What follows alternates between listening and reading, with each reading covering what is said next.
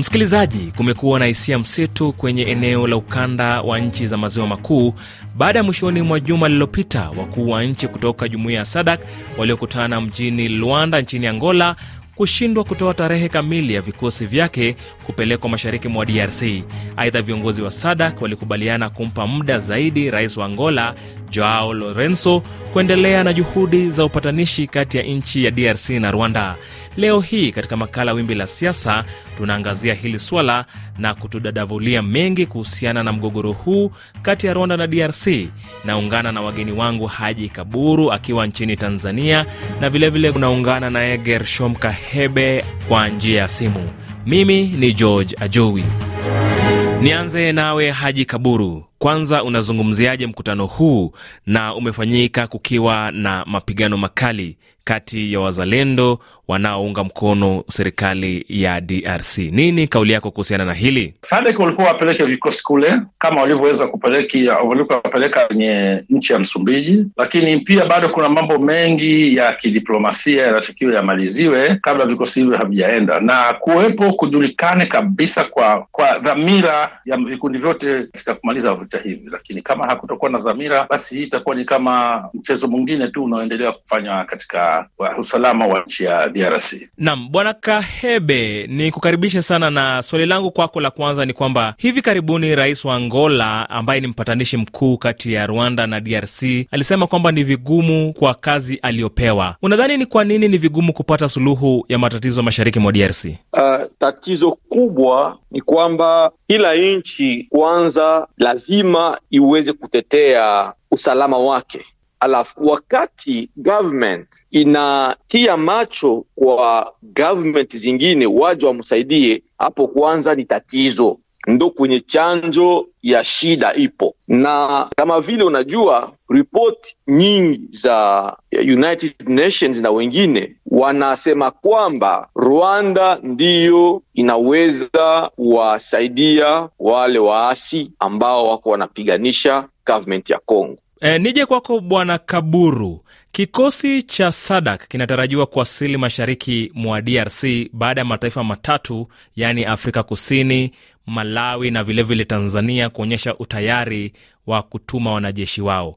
Labda kwa mtazamo wako, ipo haja ya kuongeza vikosi vya SADC katika mzozo huu? Kwa kweli e, kuongezeka kwa vikosi vya SADC katika mzozo kutokana na kushindwa kwa vikosi vingine vyote kutoka UN, MONUSCO, sijui vikosi gani vya East Africa kushindwa. Kwa hiyo kumepatikana sababu ya kutaka kutafuta kikosi kingine. Kenya walijitoa. E, kuna wakati fulani sisi katika nchi hizi za Afrika za maziwa makuu, serikali ya Tanzania ilipeleka vikosi vyake kule Rwa, kule kule Kongo kwenda kusaidia Rwanda, na kweli viliweza kuwafurusha furumisha wale waasi wa M23 mpaka ndani ya nchi ambazo walikuwa wanapata misaada. Lakini labda turudi nyuma kidogo. Unajua, kizungumzwa hivi naweza likaonekana ni jambo jepesi sana, lakini nani asiyejua kwamba Rwanda inaisaidia M23? Nani asiyejua kwamba Uganda inasaidia? Lakini hivi unadhani kweli na nchi hizi ambazo zinakwenda kuwasaidia Kongo wakikusanya pamoja kwa nguvu zote wanaweza kushindwa kuwatoa wale? Haiwezekani. Lakini behind Uganda na Rwanda kuna mataifa makubwa ambayo ndio yanachochea. Multinations, ziko kampuni zingine multinational ndo zinapeleka silaha kule. Tumeona hivyo kule Msumbiji wakati wale waasi wanagombana na serikali kule katika Cabo Delgado, ilibidi serikali itafute nguvu kutoka Rwanda, kutoka Tanzania, kutoka Botswana, kutoka wapi kwenda kuwapiga wale waasi, lakini walikuwa wanapewa vifaa kutoka wapi? Waasi kama waasi, silaha zito kama zile unazitoa wapi? Hili ni jambo la kujiuliza pia. Lakini sasa tuna bu, hit the bush, tuna badala ya kwenda moja kwa moja kwenye tatizo, tunapita hapo chini huko, tutafute huku, tutafute kule. Ah, twende moja kwa moja Rwanda, you are doing this, si si ndio? na Rwanda inapata wapi silaha? Inapata silaha kutoka angani, wanakuja kwa ndege, zinakuja kwa meli kupitia Mombasa na Dar es Salaam.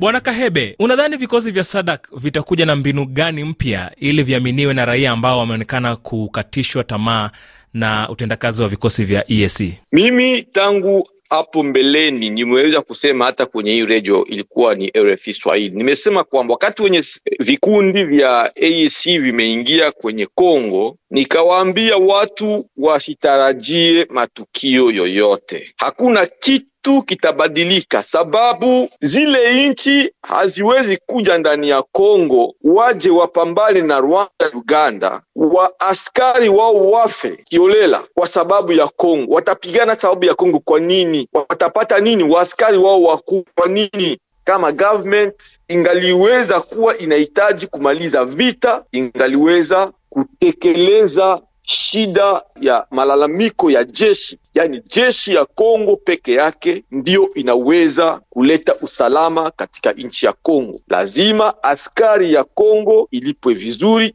inaipewe vyombo vya kazi, vyombo vya vita vya kisasa. Wakifa, wakipewa hivyo wanaweza kutia usalama katika nchi lakini kusema kutegemea SADC wala ingine organization mbalimbali, hiyo yote watakuja tu nao, kisha miezi fulani watakuwa kama wale wengine ambao leo wako wanashutumiwa, sababu walipofika watu wote walifikiria kwamba wao wanakuja kubaliza vita, lakini haiwezi kuwezekana. Bwana Kaburu, anapokuja rais wa Angola katika mazingira kama haya, atakuwa na kazi ya aina gani? Atakuwa na majukumu ya aina gani ili kuleta pande zote mbili pamoja? Atakuwa na kazi ngumu sana. Facts zipo, mashirika chungu mzima amefanya amefanya research, wamegundua nini kiini chake, lakini nani katika hawa waliokuwa ni players katika hiyo katika huo mzozo, Rwanda, Uganda na na Congo, nani katika hawa ambao wanachochea?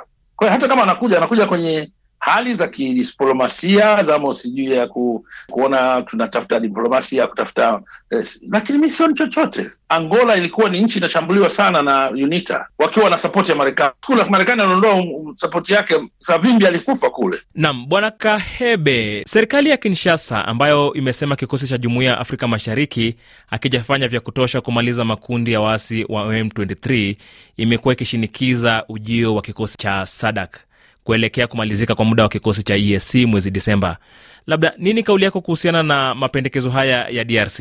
Wao government wanatia tumaini kwa EAC kusema itamaliza mzozo wa Kongo. Kumwanzo wamefanya eh, wamefanya mazungumzo mengi mengi na wakasaini vikatasi vingi, lakini hapo mwisho wa EAC ambia lazima mzungumuzi na waasi ambao wanawapiganisha. Rwanda na Uganda hawapendi kuachilia kabla bwana Tshisekedi hajaweza kurudia kwa ile mapatano ambayo ameweza kufanya. Hata rais wa Angola amemwambia bwana Tshisekedi, zungumza na wenzako, zungumza na mwenzako, zungumza na, na, na wa M23. Lakini sasa bwana Tshisekedi naye anaogopa kuzungumza, sababu unajua zaidi sana hiyo wakati wa election anapenda waoneshe raia kwamba yeye ni mkali sana na wakati anapenda kuonyesha kama yeye ni mkali sana, ndiyo hapo vita vinaendelea na mapambano na mazungumzo, inakuwa hata kidiplomasia inakuwa vigumu. Kwa kumalizia, Bwana Kaburu, katika mkutano wa dharura ambao ulifanyika wiki iliyopita, kulikuwa ni vigumu sana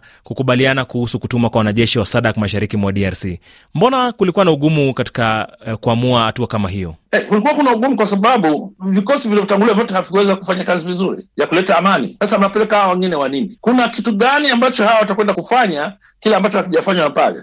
Nikwambie mfano, wakati wa jeshi wa Tanzania walikwenda kuwavusha pale, kuvusha kabisa mpaka, kuna tension katika nchi nchi mbili hizi Tanzania na, na Rwanda kulikuwa na tension kubwa, kwa sababu wale walimanage kufanya kitu ambacho MONUSCO kule sijui miaka ishirini sijui ishirini wameshindwa kulifanya kwa miaka ishirini. Wale wakaenda kulifanya kwa mara moja tu, kwamba uwezo wa watu kwamba viko vikosi vinaweza kwenda kufanya kazi ile kwa uwezo mkubwa sana na kumaliza ule mgogoro, lakini who is behind it? Ndio kitu ambacho kinaleta matatizo. Vinginevyo wangekuwa wamesha walikuwa wameshaondoka siku nyingi. Kahebe, tukimalizia, labda kauli yako ya mwisho katika swala hili ambalo linaendelea ya Rwanda na DRC mashariki mwa Kongo. Ninaomba uh, lazima suluhisho ipatikane, sababu watu wanateseka sana kwa sababu ya mapambano haya ambayo yamekuwepo hapa. Sasa ninazungumza na wewe, yaani Goma hakuna umeme, umeme umekatwa, na kuna kambi za wakimbizi ambao wako wengi. Kila mtu ambaye anaweza kusaidia kusudi amani ipatikane katika Kongo lazima afanye kile awezacho. Ni washukuru sana Haji Kaburu ukiwa umeungana nasi kupitia njia ya simu ukiwa Tanzania, na vilevile Gershom Kahebe ukiwa Marekani, ambao umefanikisha mazungumzo haya kupitia njia ya simu. Asante sana, asante sana. Na msikilizaji, tunafikia mwisho wa makala Wimbi la Siasa wiki hii kutoka kwangu George Ajowi. Kwa heri na shukran kwa kusikiza.